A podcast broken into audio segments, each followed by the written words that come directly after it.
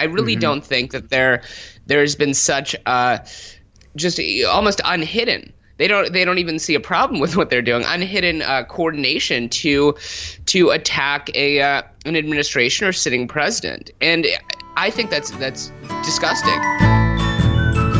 My name is Matt Orchard, and welcome to 50 50 Bias Both Ways. This is the podcast where I talk to the most controversial people that I can find and then deliver two incredibly lopsided interviews back to back. The first 15 is as cordial as I can make it, and the second 15 is as contentious as humanly possible. Alright, so, fun one today. Uh, the last couple of years, and especially since the election of Donald Trump, I think the political spectrum has really significantly altered. Uh, left wing and right wing just don't quite mean what they used to, and there are all kinds of weird little subcultures springing up which I don't think really fit perfectly into any traditional description. My guest today is someone who I thought would be as good a spokesman as any for what we'll call the new right, a movement that's difficult to define in ways that will apply to everyone under its umbrella, but is generally characterized by a combination of civic nationalism, politically incorrect humor, often in the form of uh, online memes, a rejection of some of the more prudish aspects of traditional conservatism, and most importantly, an enthusiastic support for America's 45th president. All of these are qualities that Lucian has in spades, and uh, this was uh, this was a funny one too because when I initially walked out of the studio after recording it, I thought, God, I, you know, I was a bit weak there. I could have bought a much better fight in the second half. And then after actually listening to it, I thought, nah, actually that was uh, that was good enough. And I think it just speaks to how fundamental so many disagreements over Trump are. I mean, you can fight over any given policy or, or what have you for, for only so long until the opponent is essentially saying, I think this is terrible, and the supporter is saying, I think this is great. And you know, where are you really supposed to go from there? So we might have hit a brick wall by the end, but I, I hope you'll agree that we hit that brick wall in an entertaining manner. Either way, let me know what you think on the Facebook page, Facebook slash 5050 Matt Orchard, or the subreddit r slash 5050 podcast, or the website, the 5050podcast.blogspot.com. That's 50 with numbers, not letters, in all instances. You can rate and review on iTunes to help push it up the charts and keep up to date by following me on Twitter at Real Matt Orchard. And for God's sake, if you like what you hear and you want more seasons in the future, tell your friends about it and share it on social media. Lucian Wintrich is the inaugural White House correspondent for the right wing website Gateway Pundit and has historically had a penchant for photographing gay, boyish looking shirtless men wearing Make America Great Again hats. But I will let him explain all that in more detail. Without further ado, Lucian Wintrich. I am joined by Gateway pundit, White House correspondent Lucian Wintrich. Lucian, thank you so much for joining me today. Thank you for having me. Appreciate it. Well, welcome.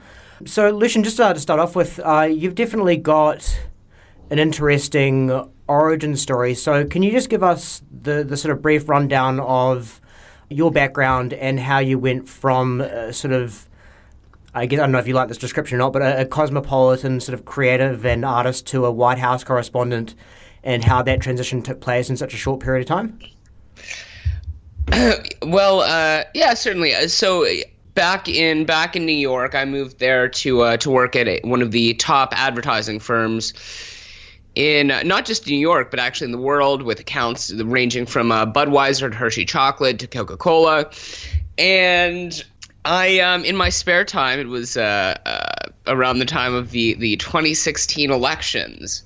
I was uh, political in my sp- in my spare time. I would uh, conduct some interviews. I'd write a couple op eds for various publications. One of my friends ran a conservative publication at the time, and uh, it was it was very much an aside though to most of my my actual like my my career in mm advertising.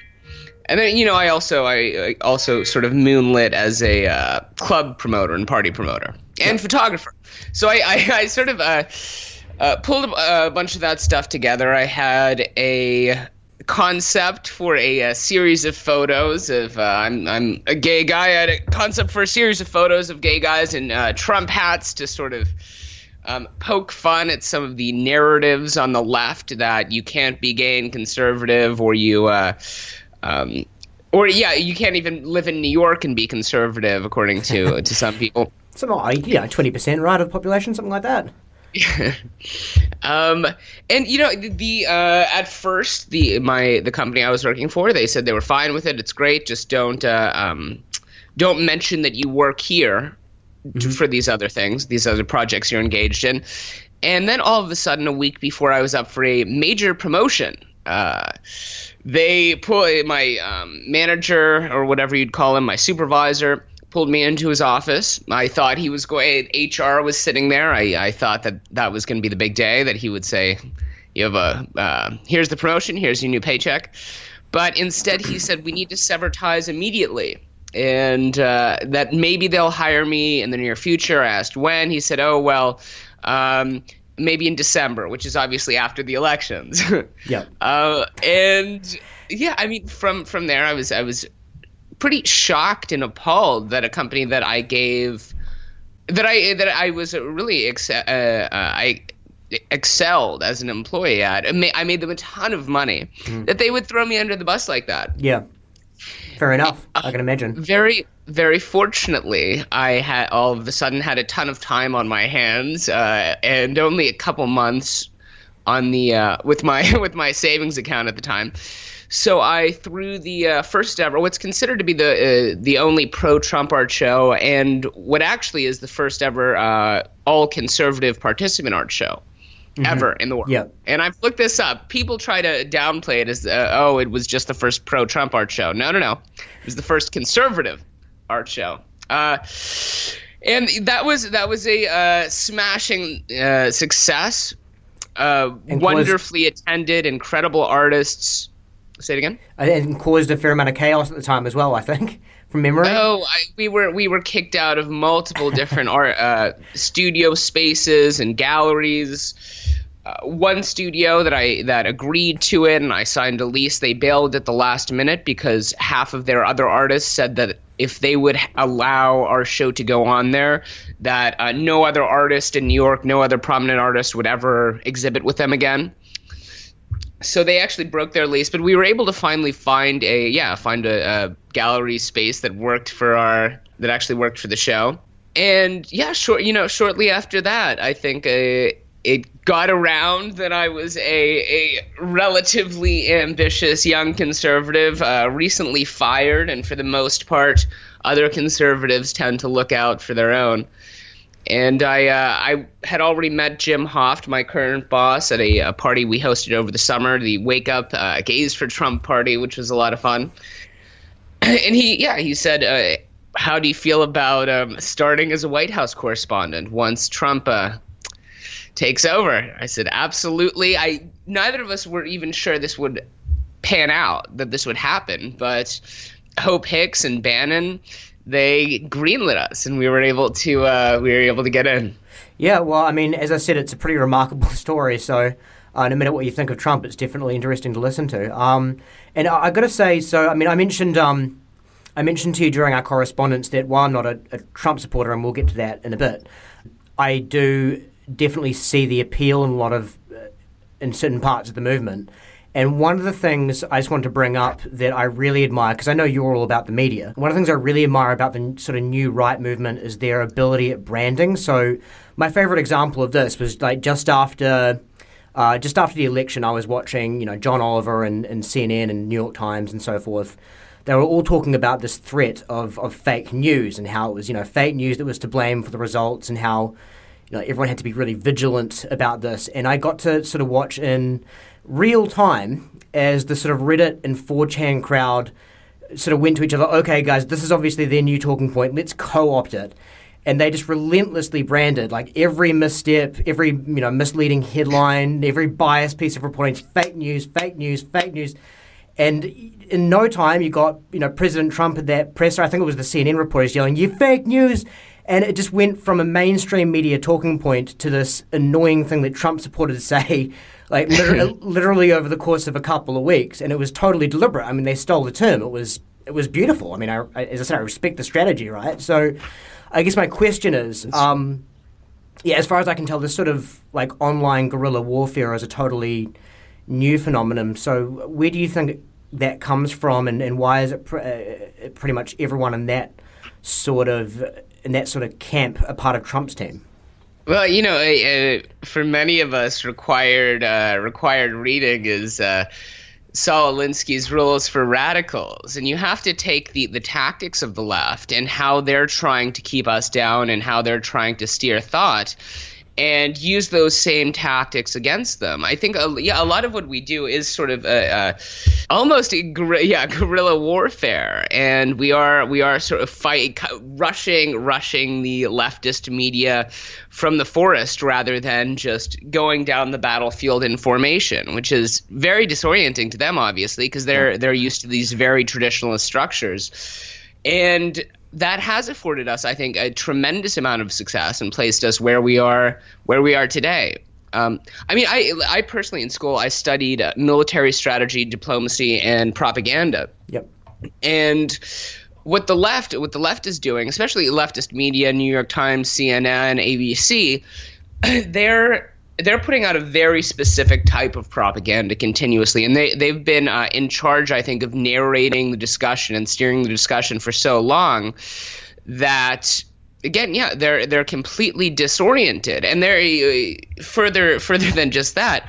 Most of us are have uh, at least some semblance of a sense of humor, and we're not really too scared to uh, occasionally seem unprofessional. Humor's and a, uh, mo- yeah. I was going to say humor's a big part of it because, and I was watching an interview with uh, Milo Yiannopoulos in Australia he was doing recently where he said, you know, the left have been doing this forever. Well, now the right are starting to do it. Get used to it. Um, but with the exception of the only big notable exception I can think of of, of say South Park, um, it really has, in my mind, been a recent development where the right has actually started to be funny intentionally. Gavin McInnes as well as an example. Yeah, yeah. I mean, he is Ga- Gavin's uh, Gavin's hilarious. He's a good friend of mine. Milo Milo was a friend of mine for a while, but we've had a uh, uh, recent falling out. But yeah, abs- absolutely. Humor humor is a a large part of it. I I don't necessarily think that uh, it's an issue of oh conservatives are are uh, starting to be funny. I think uh, most of them were uh, always funny, but the ones in media were too scared to actually implement any of their conservative beliefs in their work for fear of uh, of reprisal. The yeah. one guy, what's his name, uh, who did the airplane movies? Uh, Zucker. Yeah, it's, like I think yeah, it's Zucker. Um, I don't know, whatever that guy, guy's name is. He he is. he's I mean he's a big time conservative, but his first conservative movie, which was an American Carol, I believe, uh, came out eight years ago. I want to guess. Um, hilarious movie tanked at the box office because it dealt with conservative uh, ideology and. Uh, the leftist, far left publications refused to give it a good review. Nobody ended up going out to see uh, to actually see it and that was that was because we were operating under this very toxic liberal media climate. And now that we're able to break in, conservative media and conservative humor is also breaking through. Right. Um, because uh, people are able to actually see it and judge for themselves what, what's funny and what's not funny. And for the most part, I think we're far funnier than the left because we don't have the same the same barriers that the left has. We don't have the same sort of policing of thought or speech. Yeah, I mean, it's definitely, a, as I said, a very interesting cultural development. I'm, I'm enjoying watching it. There's uh, the other thing I just want to talk about in terms of media bias is so. I mean, generally speaking, the mainstream media in the US has always tilted leftward. I mean, at least in modern times. I'm not a media historian, but in modern times certainly. But they do hate Trump with a particular passion. So, what's what do you think is the most unfair thing, or the thing that gets most under your skin personally? That's often said about Trump? Hard one. Um, you know, uh, the most unfair thing. I think the general demeanor of the media towards this administration gets under my skin every day. Every uh, time I'm at one of these press briefings, it, it's wild to me to see these other correspondents uh, work together to come up with uh, the most salacious thing they can accuse the administration of, pass that around to each other in Slack messages and text messages, and then try to attack the administration. I really mm-hmm. don't think that there there's been such uh, just almost unhidden. They don't. They don't even see a problem with what they're doing. Unhidden uh, coordination to to attack a uh, an administration or sitting president, and I think that's that's disgusting. I, I think that it uh, to to have the media to have half the media in this country, the leftist media, um, work against work against the administration of a country that that would only that could only result in the in the um, lack uh, uh, what. A country not succeeding. They're working against the success of the country when they're working against uh, the president and the administration. Right. So I mean, it's not even the attempt at being impartial or being objective is, is sort of the, the main thing. Yeah. And obviously, you. I mean, you've, I'm sure you've seen the briefings or uh, Jim Acosta's reporting, right? Uh, yeah, I mean, I agree with you too. I mean, a lot of it, they're not even questions. It's sort of this is an opportunity for me to give a speech, kind of thing. Uh, talking about the Statue I mean, people, of Liberty. People have people have come here from from uh, um, Australia, Germany, uh, England, almost all foreign press that I've uh, that I'm friends with or that I've talked to, primarily um, most of them are liberal. The vast majority of them are liberal. Mm-hmm. They all still say that they've never seen. They say, "Oh, you know, there is still a leftist bias in my uh, bias in my country," mm-hmm. but I've never seen anything like I've seen in the U.S. Yeah, I was. I don't remember who said this, but someone was saying they actually wish it would go back to the time where no news publication w- pretended to be impartial. It was just, you know, this is the Republican Gazette and this is the Democrat Post, because at least it would sort of be, there wouldn't be that pretension of objectivity. It would just be upfront, you know, this is who we are yeah. and this is what you're getting kind of thing. I mean, you know, I, I think what what uh, so people accuse Gateway Pundit, uh, the publication that I write for, of of being right wing. Um, Absolutely, like absolutely, we are. We we quite honestly we wear it on our sleeve, which, again, as as you said, I think is far uh, better and less disingenuous than what a lot of these major networks and organizations such as the Times are doing. Yeah, and um, quickly, uh, we'll go a little bit over time for the first section, but just one thing I wanted to ask before we move on. So, you're obviously a conservative and a big fan of Trump. So, there were more classically conservative options, I, I guess you could say, in the primary, like Ted Cruz, for instance, would be an example. So, uh, what do you, what drew you to Trump specifically? Uh, just, you know, give me the quick pitch, and then we'll, we'll go to the next bit.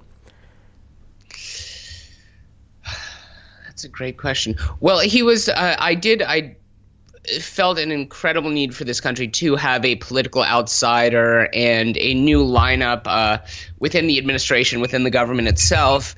And Trump, Trump could provide that. I didn't like Cruz. I, I wasn't wild about uh, about Rubio.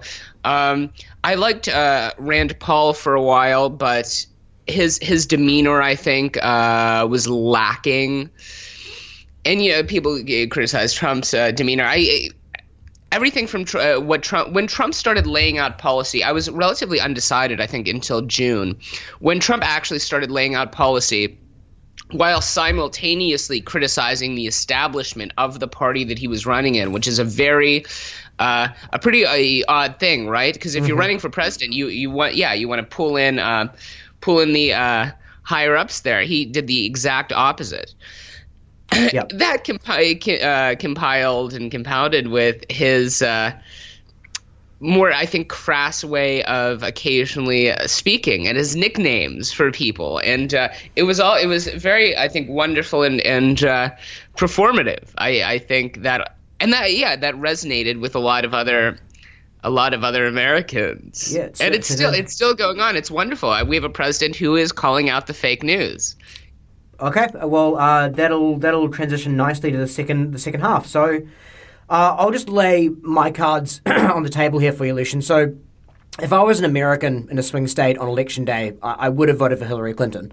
And it would have been a begrudging vote, but not one that I would really have to hesitate about. And I think the reason above all else for that is I could not justify putting such an obnoxious reactionary moron in a position of being the one to negotiate with countries like Iran and North Korea. So now you're not just an anti-Hillary guy, but positively pro-Trump. And uh, could you explain why you don't see an issue with his temperamental issues that you were sort of alluding to there, um, when you consider the amount of power he has, and why you don't lose any sleep at night over the prospect of a nuclear apocalypse?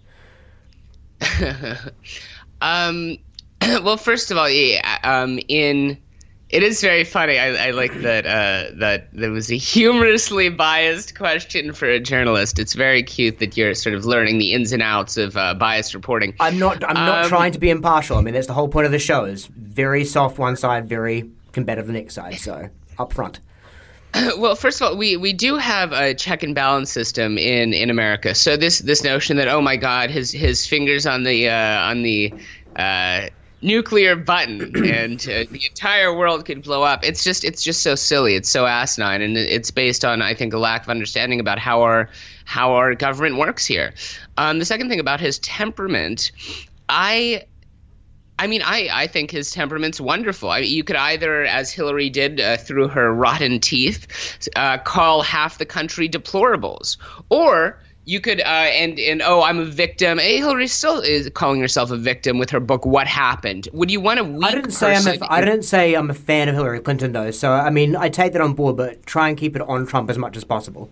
So yeah if, if comparing the uh, the demeanors of the two i infinitely prefer uh, trump's demeanor. We've had a, a under the Obama administration, um, leaders from from uh, around the world were able to sort of walk all over us. Quite honestly, during the Clinton administration, um, that that is what led to uh, to the situation with North Korea that we have now. Trump's hardline approach, and even just just uh, uh being a little bit combative, saying saying uh, if they try anything, they'll be met with fire and fury military experts uh, and diplomatic experts said, you know what, this actually this sort of worked, and nothing else we were trying, this pussyfooting around, wasn't working. What Trump's doing now is in fact working. But after after um, he, not you know not only that, but it, it's it's getting uh, Trump in office has gotten millions of Americans interested in into politics who otherwise uh, were very impartial to it. We have we have uh, younger Americans waking up and and wanting to, uh, actually wanting to and engage. Uh, engaging with American history and uh, modern policy, that's really important. And if if uh, there's one one thing that Trump will actually have have accomplished because I right now I am sort of upset with uh, the the stagnations on uh, tax reform and healthcare. Uh, it will be waking up uh, an entire generation to American history and American policy.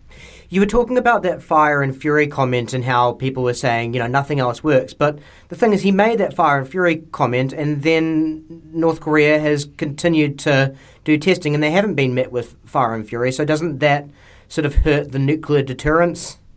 They're they're met with uh, they were met with uh, much tougher sanctions. Uh, China for the first time. It's not far and I mean, ages is is uh, does appear to be working with us and, and trying to keep a, a cap on on uh, little North Korea.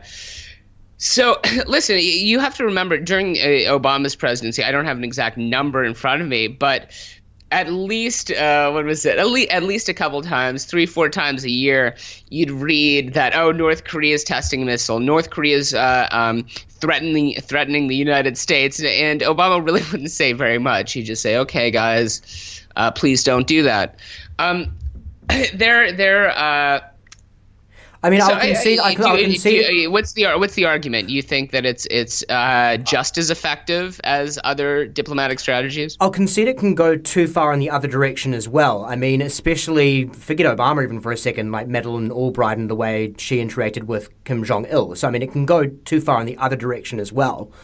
I'm just saying that even even given the Madeleine Albright approach, I'd prefer that to the just blatant escalation of the situation. I mean, you're saying you know this is the only thing that works, but I mean that um, that's all well and good saying up until the moment that Kim Jong Un gets antsy and actually fires something. Well, do we do we want to escalate? Here's the thing: do we want to escalate it now while they're uh, they're um, technology is 50 years past any other countries, um, or do we want to escalate it in the future when they when they might have an opportunity to catch up? the The threat with North Korea is absolutely growing, and it, unless we cut it out now, while it's still somewhat in its infam- uh, infancy, then uh, we could end up with a much much bigger problem in the future. I mean, again, Bill Clinton um, during uh, what what was the what was the um, sort of uh, uh, treaty back then called. I, Bill, Bill Clinton would have been the era you know, I he, was talking he negotiated. About, do you remember that when uh, Clinton negotiated with with the North Koreans?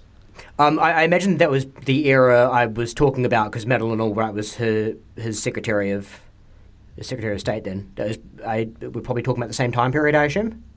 Yes. Yeah. So go on. Yep. So, um, what did uh, what did Clinton do? Gave them a, a five uh, five billion dollars, and um, he said, "Hey, uh, just please, uh, here's some money. Just, stop doing the nuclear uh, the nuclear thing."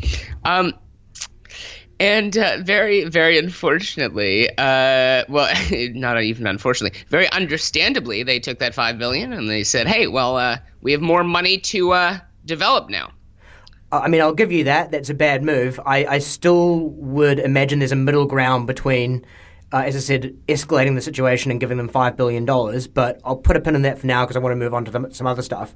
I mean, just in terms of the, I mean, similar thing to the temperamental issues, but not quite. Um, just general incompetence as opposed to anything specific. So, I mean, take the travel ban, for instance, and I won't even get into the actual principle of the travel ban, but just the way it was rolled out initially. So, when it was initially rolled out, there weren't even green card exceptions, um, which just seems like an incredible oversight, and there was chaos as a result of that kind of thing. To me, that just showed how unprecedented the level of incompetence in this particular White House is. I mean, do you not feel uh, embarrassed or less sure of your support when your guy handles these kinds of things so poorly? No, I don't. I don't think he handled anything poorly. I, I think that uh, with something like a travel ban from very dangerous countries, uh, there's there's the only wrong way to so there shouldn't be card would have been would have been not to implement it. but so there shouldn't be green card exceptions. Um, not until not until we uh, fully fully work out our uh, our vetting system, which I believe uh, um, Sarah San- was it Sarah Sanders or John Kelly the other day said that uh, that there will be some some refugees allowed in from these countries. We we've improved our vetting standards. I would see that that to me that bothers me. I would love to uh, actually read a report on how those vetting those standards were approved, rather than just uh, uh, having the administration blindly say, "Oh, we've improved upon them." Um, so that bothers me more than than uh, how the initial travel ban was rolled out when I said green card exceptions, just to be really clear that we're on the same page, so I'm talking about someone who's been approved from one of these countries, has a green card, has been working. So, I mean, that's almost, I would I mean, that's sort of vetting in and of itself. They've gone, you know, overseas on vacation or back home to visit their family or what have you. They're coming back. They're returning right. to basically their residence and they're not allowed in. I mean, that is what the initial rollout entailed, and it was quickly reversed because right. it was well, such. Well, a... obviously there there would have been a huge problem if uh, because a lot of those people with green cards, again, um, many were not properly vetted and uh, and still were able to uh, to gain entry. So yeah, uh, are we going to round? Would you have preferred uh, the administration round up everybody with a green card and uh, no. ship them back and, and say you're not welcome back in that way? No, I would have preferred there was a green card exception, just like there was a green card exception after they solved the initial chaos from the botched rollout. I prefer the policy right. they ended up approving. Say say the last thing again. I I, I, I prefer the version of the of the order that they ended up approving, the one that's currently in place now. I mean, I'm not saying I'm even a fan of that, but I'm on the, at least well, what's the what's the what's the uh, trick with um? Okay, do you ever do you ever uh, go to a um? I, I assume you've owned a used car, right, at some point or another in your life. Yeah. Or bought a used car. Sure. Okay. So would you go to the guy and say if he wants ten grand for it, um, you uh, only want to pay eight? would you say uh, I'll give you eight, or would you say I, I want to pay five? Yeah, so I mean, this is the um, the Dilbert uh, Scott Adams sort of approach of the big first offer, right? You do something absolutely ridiculous first, and then uh, you can get more of what you want later.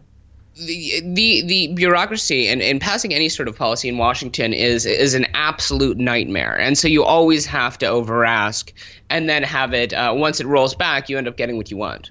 So you implement a bill that's absolutely atrocious and leads to chaos and is an absolute clusterfuck and makes that's you look the, like the you're right out and the it left, makes you, and it that's makes what it the right like and the left does.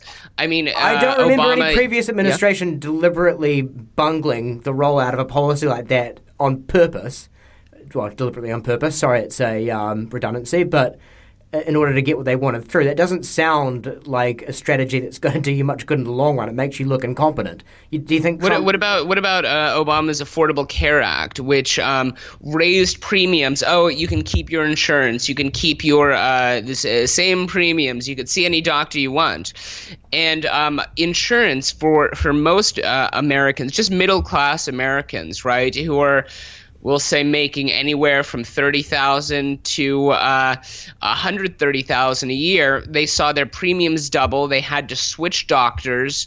Um, it So was you- uh, many, yeah. Do you think that Obama's bungling of that policy was something he did on purpose so as that he could get more of what he wanted in the future? Do you think? Well, you know, with, with that one, I think nobody got what they wanted, which just speaks to the uh, um, the far more effective negotiator we have in the Oval Office these days. Okay. Um, well, I'll just one other tidbit actually.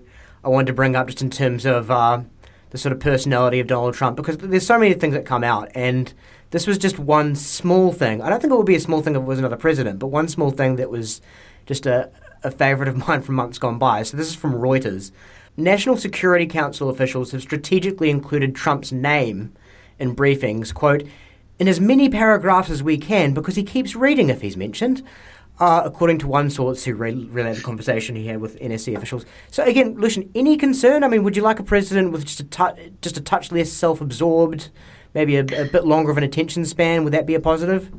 Oh, you know, I think I think it's funny. We want somebody, by the way, we want somebody in the White House who is um, who does care about their their perception. I think. Uh, I know for a fact that Trump also reads uh, a ton of conservative news. He's shared articles from our our publication, the Gateway Pundit. Okay. Um, his, his Trump Jr. has retweeted me before. I want somebody in the White House who is uh, is actually going to be reading what the base is saying and uh, understanding what the people who elected him are hoping he actually accomplishes. So I think that's good. I mean, I really I hope he has a Google search alert uh, up for his name. I mean, the way I'm reading that is that they're including his name in briefings so that he doesn't lose. He doesn't lose place. He keeps paying attention because his name is coming up. It's not the news. I mean, you, listen, as somebody as somebody who's read many many of these uh, uh, briefings and, and policy papers, they are very very dry. Um, that, I mean, you, you gave me the brilliant idea. I don't maybe doubt before you. I read them, before I read them, maybe I'll I'll do a uh, with a certain word. I'll pick a word and do a find replace all in MS Word and have my name inserted. Might be a good way to uh, to make it a little more engaging. I don't doubt you, Lucian, that they're very dry, but I think a skill that a leader of the free world should probably have is the ability to, you know, stick through and bear through some sort of dry, some dry writing sometimes. Um, I mean, it, during during uh, many many presidency or many many presidents, typically they they do have. Um, well, it's funny because most of them start off the day by reading the paper. Uh, uh, Trump does start off by by watching Fox News, which also you know it speaks to the modernity of our times today. Uh, but yeah, if you if you think that all former presidents read every single uh, policy paper or or uh, wire that comes across their desk. I mean, obviously not. You'd be uh, wildly mistaken, right? I don't know if it has So to I be like, all I the like way. that this president. I like that this president. Apparently, he's reading everything as long as his name's in it. I don't think that's necessarily the um, the inference I would draw from that. And again, I'm not. I don't think it's fair to say that um, just because not every president reads every single bill from cover to cover, it's the same thing as needing your name laced through every briefing you receive to but get see, through. I mean, that's that's another one of those silly tangents, though. Like uh, President Trump likes two scoops of ice cream. That's that's sort of in the same category. What we really have to look at is uh, what policies he's actually passing, um, what he's actually doing for this country, what what our uh, uh, current place in the world is. Not necessarily if he needs his how much ice cream he likes, or or if he likes seeing his name in in uh, various reports. Well, we'll end on some common ground because I don't really care about his ice cream habits either, Lucian. So I'll give you that. okay, uh, that's that's it, Lucian. Thanks again for your time. And one thing I always ask guests as well is, how did you find the format? I, I thought I thought it was effective. Um, I think it's a very common format to to uh, sort of start start uh, start off with more softbally, getting to know you type of questions, and then try to build into uh, build into more confrontation. I mean, that's that's sort of how I run my periscopes. We just had a uh, an ultra right. Uh, uh, somewhat of a white nationalist type of character on the show, and that's more or less how we conducted it. Well, uh, So um, yeah, I think I think it's a solid. I think it's a solid way to uh, to get some information out of people. Okay, well, thank you for making me feel less special there, uh, Lucian. But I'm glad that uh, I'm glad that you enjoyed the experience, and uh, thank you again for your time. Thank you. Have a nice uh, is it evening there? Morning. Uh, morning, 9 a.m. Okay. Well, have a nice morning. Have a good one.